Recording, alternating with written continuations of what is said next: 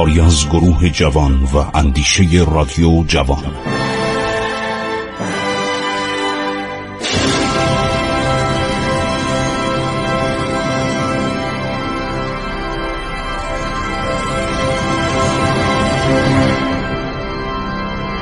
بسم الله الرحمن الرحیم. به نام خداوند بخشاینده مهربان من خسرو معتزد هستم. در برنامه عبور از تاریخ با شما صحبت می‌کنم. من در برنامه گذشته صحبت های عباس میرزا با موسیو ژوبر رو گفتم که منشی ناپلئون بود و مترجم زبانهای شرقی او. من براتون گفتم که ژوبر کتاب مفصلی درباره ایران نوشته چون آدم دانشمندی بود. منشی ناپلئون بود. ایران از نظر ناپلئون در اون زمان به قدری اهمیت داشت که منشی خودشو مترجم شرقی خودشو فرستاد با نامه به ایران. نوشته من کمتر در کشوری به مردی تا این اندازه دلربا مانند عباس میرزا برخوردم. یه دلربا یعنی آدمی بوده جاذبه داشته. آدمی داشته روابطومی داشته. آدمی بوده مردم رو جذب می‌کرده.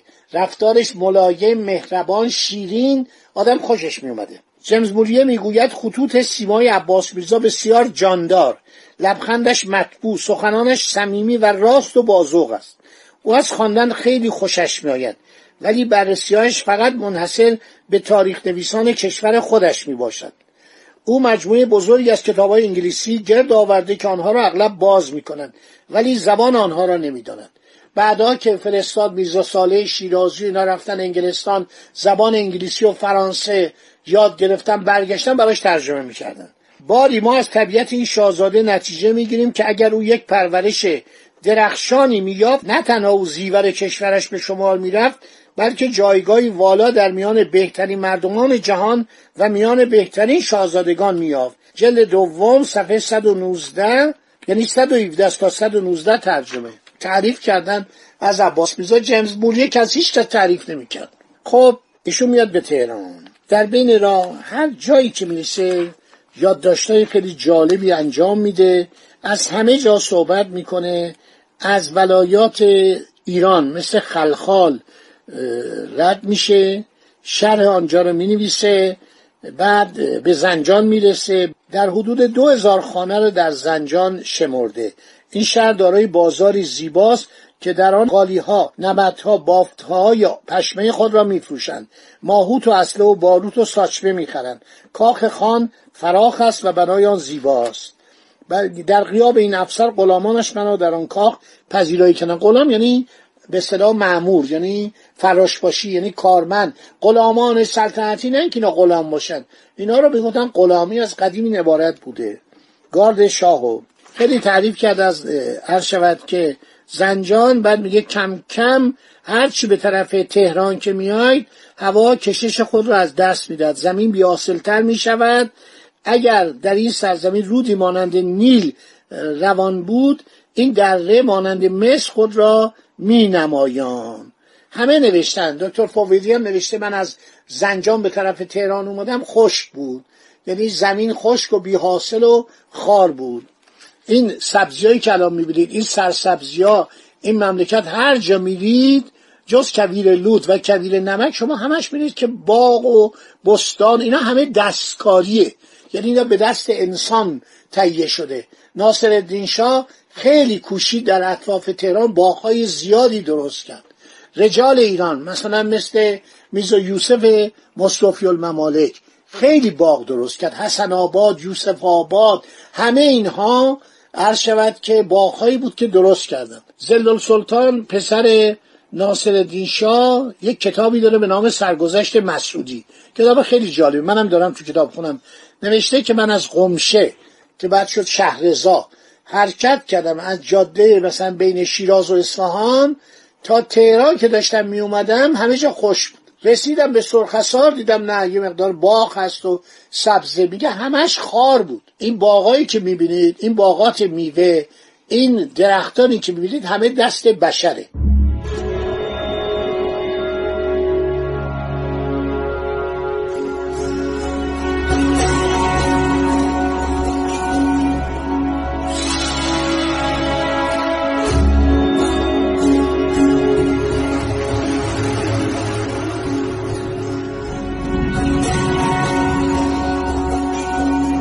خب ایشون درباره سلطانیه نوشته درباره همه چی نوشته و بالاخره حرکت می‌کنه میگه از یک سرزمین خشک و بیحاصل هر شود عبور کردیم.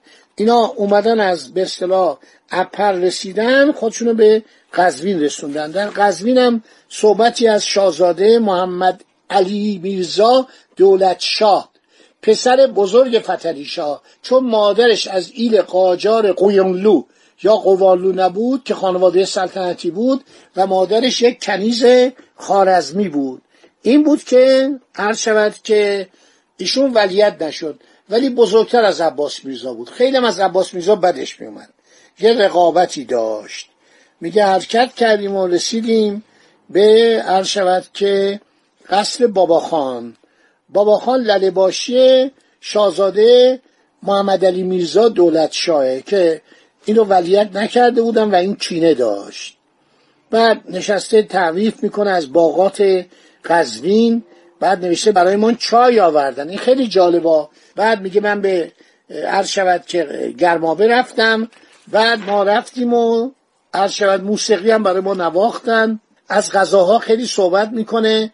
میگه خوراک سفره خورش های پر ادویه سبزی های خوشبو مثل کاهو انواع سبزیجات. اینا رو آوردن انواع شیرین ها و حلواها در اطراف هر مجموعه ظرفای پر از شیر و شربت و دوغ گذاشته بودن. بعد درباره غذاهای ایرانی صحبت می‌کنه درباره دسر ایرانی صحبت می‌کنه. خیلی از مسائل و حرف می‌زنه. میزبان ما حاکم قزوین بابا خان نه تنها در جشن خود خوراک تعارف می‌کرد میگه خودش خوراک می‌داد. مجموعی پر از خوردنی می‌داد بلکه مهمان نوازی را به حد کمال رسانده بود. میگه مرتب برای ما شربت می آوردن دوغ می آوردن بعد خوراک برنج آوردن. خوراک برنج آوردن خیلی خوشمزه بود. چلو خروش پلو بعدم چای و قهوه و شیرینی. من این جمله رو شنیدم خیلی خوشم اومد. من همش فکر کنم ایرانیا چایی نمیخوردن. یعنی در زمان صفویه چای خانه بود در اصفهان. ولی بعدها چای متروک میشه و می‌گفتن چای دواست. به جای چای قهوه می‌دادن.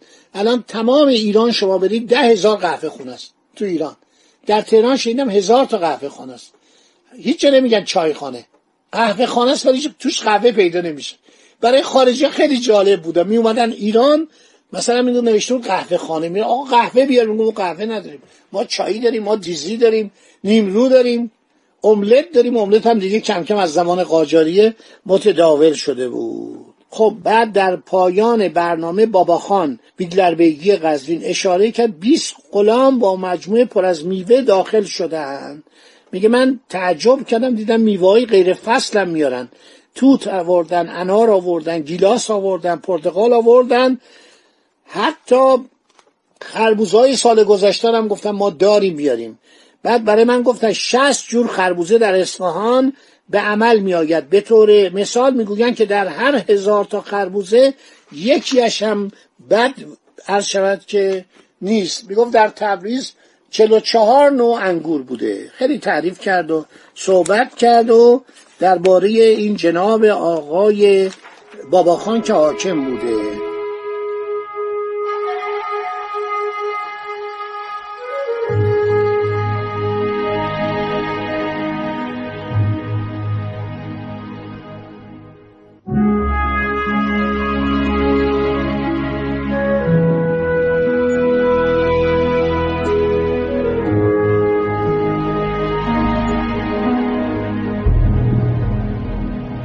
بعد میگه در اینجا معلوم شد محمد علی میرزا دولت شاه که پدر بزرگ و جد و آبای خانواده دولت شاهیه ایشون هم اونجاست. رقیب عباس میرزاست و میگه خیلی تنده. اون حالت به اصطلاح ملایمت و اون حالت به اصطلاح اجتماعی بودن عباس میرزا رو نداره. در چهارده سالگی در جنگ شرکت کرده در شش سالگی از سواری و نیزه پرانی آموخته.